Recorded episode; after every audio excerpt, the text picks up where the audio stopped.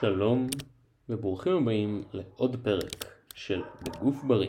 בפרק הזה אני אדבר על ההשפעות של אלכוהול על ירידה בשומן, בניית שריר, טסטוסטרון אצל בני אדם, שזה ידוע כפקטור משמעותי לבניית שריר, ועוד.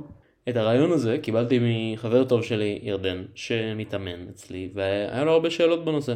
אז תודה לירדן על הרעיון לפרק. בואו נתחיל.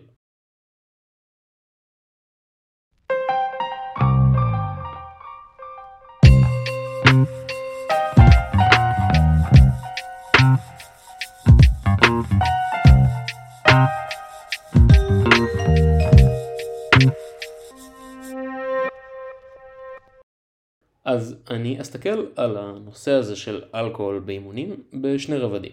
הראשון הוא מה קורה לגוף כשצורכים אלכוהול ביציאה עם חברים עם המטרה של להשתכר. השני זה מה קורה לאורך זמן. כלומר, הראשון מדבר על יציאה, אירוע חד פעמי, השני מדבר על מה קורה אחרי שצורכים אלכוהול באופן עקבי. אמ, שמשהו שחוזר על עצמו בחיים. אז בואו נתחיל בלהגיד שרוב האנשים אמורים להבין שצריכת יתר של כל יסוד מזון כלשהו, לא משנה אם זה חלבון, פחמימה, שומן או אלכוהול, יגרום לאחסון של שומן על הגוף, מכיוון שאיזון שומן נטו בגוף נקבע על ידי איזון אנרגיה נטו בגוף. במילים אחרות, יתרון קלורי. אם אנחנו נהיה ביתרון קלורי, לא משנה מאיזה יסוד מזון, אנחנו נאגור שומן.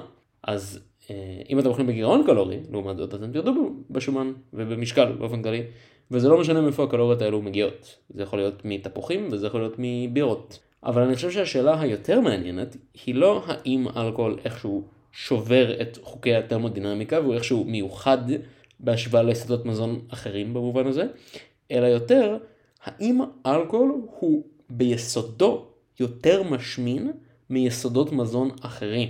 כי אנחנו יודעים שמאזן הקלוריות הוא מה שקובע עלייה או ירידה במשקל, זה משהו שהוא נתון לנו כבר.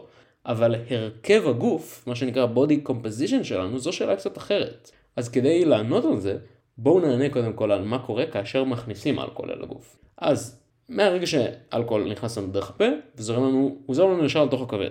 במובן הזה הגוף מעכל אלכוהול בדומה לאיך שהוא מעכל רעל.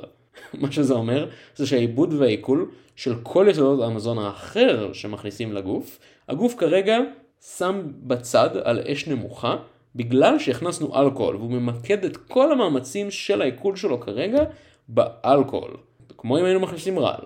ומכיוון שאין מקום אחסון בגוף לאלכוהול, בניגוד לשומנים ופחמימות, אה, אז כל עוד יש אלכוהול במערכת שלכם, הגוף עומד לתעדף את כל השומנים וכל הפחמימות שאתם אולי, אולי מכניסים במקביל לכיוון אחסנה. מה זה אומר? זה במיוחד המקרה ביסוד המזון של שומן לדוגמה.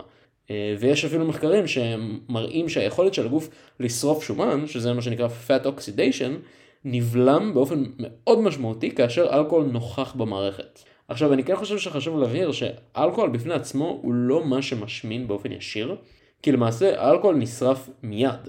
כמו שאמרתי, הגוף הרי מתעדף את העיבוד שלו, אבל הבעיה היא העודף הקלורי מסביב לאלכוהול. שכאשר אלכוהול נוכח, נוכח בגוף, הוא גם מתעדף את האחסון של שאר הקלוריות למאגרי השומן שלו, בגלל הנוכחות של אלכוהול. כלומר, אם אנחנו שותים אלכוהול, במקביל אנחנו אוכלים צ'יפס וזה, אז הגוף אומר, טוב טוב, אני כרגע לא מתעסק אפילו בלאבד את הצ'יפס הזה, אני מיד שם אותו רגע בשומן, כי אני צריך להתעסק באלכוהול.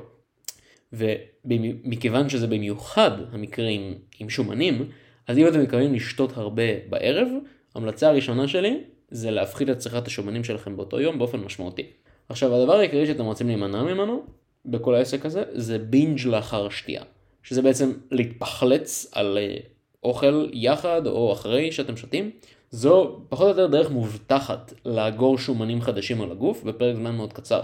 וכשחושבים על ההשפעה של אלכוהול על הפחתת מנגנונות ויכולות שליטה עצמית, האפקט שלו על הרצון המוגבר לאכול, זה יכול להיות מאוד קשה להרבה אנשים להתנגד לרצונות האלו. ולכן אני ממליץ תמיד למי שאובדן שומן זו העדיפות שלו כרגע בחיים וזה מה שהוא כרגע מתמקד בו, להימנע לחלוטין מלשתות באופן כבד. עוד נקודה נגד אלכוהול היא שהוא נמצא במחקרים כיסוד המזון הכי פחות משביע שיש. כלומר, גם יש בו קלוריות בפני עצמו, גם הוא לא משביע אתכם, כך שאתם עדיין תרצו לאכול עוד בנוסף אליו, ובסופו של דבר אתם נטו חשפתם קלוריות ולא איזנתם אותם בצורה כזו או אחרת. האיזון הקלורי שלכם נטו עלה מהכנסה של אלכוהול. נמצא באותו מחקר אפילו שאלכוהול, לאלכוהול יש את היכולת להגביר את היכולת של אוכל להגביר את הרעב שלכם. כלומר זה לא רק נוראי בלגרום לכם להרגיש מלאים, זה עלול אפילו לגרום לנו להרגיש רעבים יותר כאשר אנחנו כן מתחילים לאכול. אז לאור כל הנקודות האלו ניתן לראות די בבירור שאלכוהול הוא לא בדיוק החבר שלכם. הוא גם מחזיק את המטאבוליזם שלכם בין ערובה בזמן העיבוד שלו, הוא גם מוריד את המשמעת העצמית שלכם, זה גם קלוריות ריקות וגם יכולת נמוכה להשביע. אבל אני חושב שאם כל זה נאמר, כמו בכל דבר בחיים, התשובה נמצאת איפשהו באמצע. הכל בחיים דורש איזון, הרבה מעבר לתחום האוכל. כלומר, בהינתן גירעון קלורי נטו, לשתות פה ושם איזשהו משקל אלכוהולי נחמד או אפילו כמה לא אמור להפיל את תהליך הירידה בשומן שלכם לחלוטין. ואני אגיד שמניסיוני האישי בליווי אנשים בתהליכים, יכול להיות אפילו אפקט חיובי לערבי יציאה שבהם שותים, במיוחד למי שאגר כבר לא מעט סטרס ותשישות מדיאטה ממושכת, אבל זה משהו מיוחד וחריג ולא צריך לעשות אותו בדחיפות וזה הכל בהתאם לאינדיבידואל. יש אנשים שזה מה שיעזור להם לאגור כוחות מחדש, להמשיך את הדיאטה ולאחרים זה יכול להיות פשוט איזה ערב דייט עם בן או בת הזוג ואוכל איכותי. אז שוב השאלה, בוא נגיד השאלה הטובה לשאול היא לא האם אני יכול לשתות אלכוהול ועדיין לרדת בשומן. כי התשובה היא כמובן שכן אם אתם בגירעון קלורי. השאלה הנכונה לשאול היא כיצד האלכוהול משפיע על הרכב הגוף שלנו. וכדי לענות עליה צריך לשקול איך אלכוהול משפיע על מסת שריר. אז קודם כל, מחקרים מראים ששתייה של 2-3 משקאות אלכוהולים קלים מעלה את הטסטוסטרון, מעלה את הטסטוסטרון אצל גברים בערך ב-17%. זה גם עלול להסביר את העלייה בדחף מיני שניתן לראות אצל הרבה אנשים עם צריכה קלה של אלכוהול. אבל העלייה הזאת לא אמורה להשפיע על אנבוליזם של שריר לטובה. על אנבוליזם זה בעצם תהליך הבנייה של שריר. אבל למעשה, כאשר כמות האלכוהול עולה מעבר, ניתן לראות ירידה חדה ומהירה של טסטוסטרון.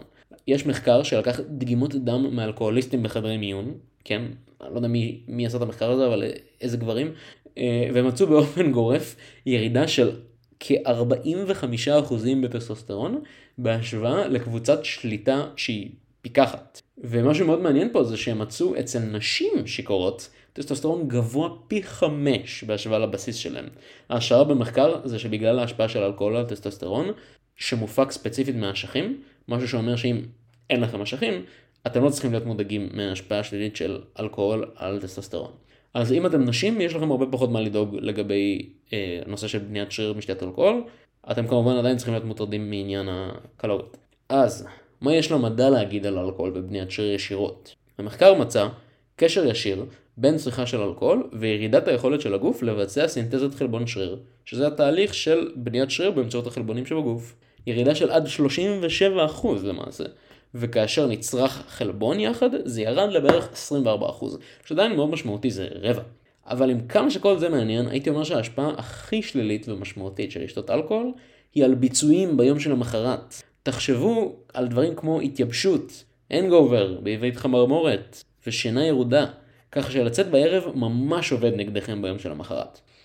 אבל שוב, הכל בחיים צריך להיות באיזון, ופעם בכמה זמן לא יהרוס לכם את כל התהליך, במיוחד אם אתם מתכננים לפי התוכנית שלכם, נגיד יום מנוחה מאימונים ביום שלאחר היציאה שלכם, כדי להתמקד בלהחזיר נוזלים ולהשתקם, אבל אם זה הופך להיות דבר מן המניין, אז הפוטנציאל לירידה בביצועים יחד עם טסטוסטרון נמוך וירידה של סינתזת חלבון שריר, ממש יכול להחזיק אתכם ולהתקדם בתהליך. אז אני עובר פה רגע על כמה לקחים פרקטיים מכל הפרק הזה שאני רוצה שתצאו ממנו איתם. אחד זה שצריכה במתינות של אלכוהול כנראה לא תעצור את תהליך הירידה בשומן ובניית השריר שלכם, כל עוד המאזן הקלורי שלכם נשאר עקבי. 2. תשאילו במרכאות קלוריות מפחמימות או שומנים כשאתם שותים, כדי לוודא גירעון קלורי נטו אם ירידה בשומן זה היעד שלכם. תנסו לאכול פחות שומנים בימים של שתייה אם אתם יכולים. 3. תעשו אקסטרה מאמץ להימנע מאכילת יתר אחרי שאתם שותים. 4. מכיוון שלאלכוהול יש יכולת מאוד גרועה להשביע, נסו לאכול מאכלים בעלי נפח גבוה יותר בימים שבהם אתם שותים. מאכלים שהם פיזית גדולים יותר ולוקחים הרבה מקום בגוף. סתם לדוגמה חסה לעומת בוטנים. 100 גרם חסה זה 14 קלוריות, 100 גרם בוטנים זה 570 קלוריות. 5. לשתות הרבה מפחית טסטוסטרון בגוף עד ל-45% אצל גברים, אבל לא אצל נשים.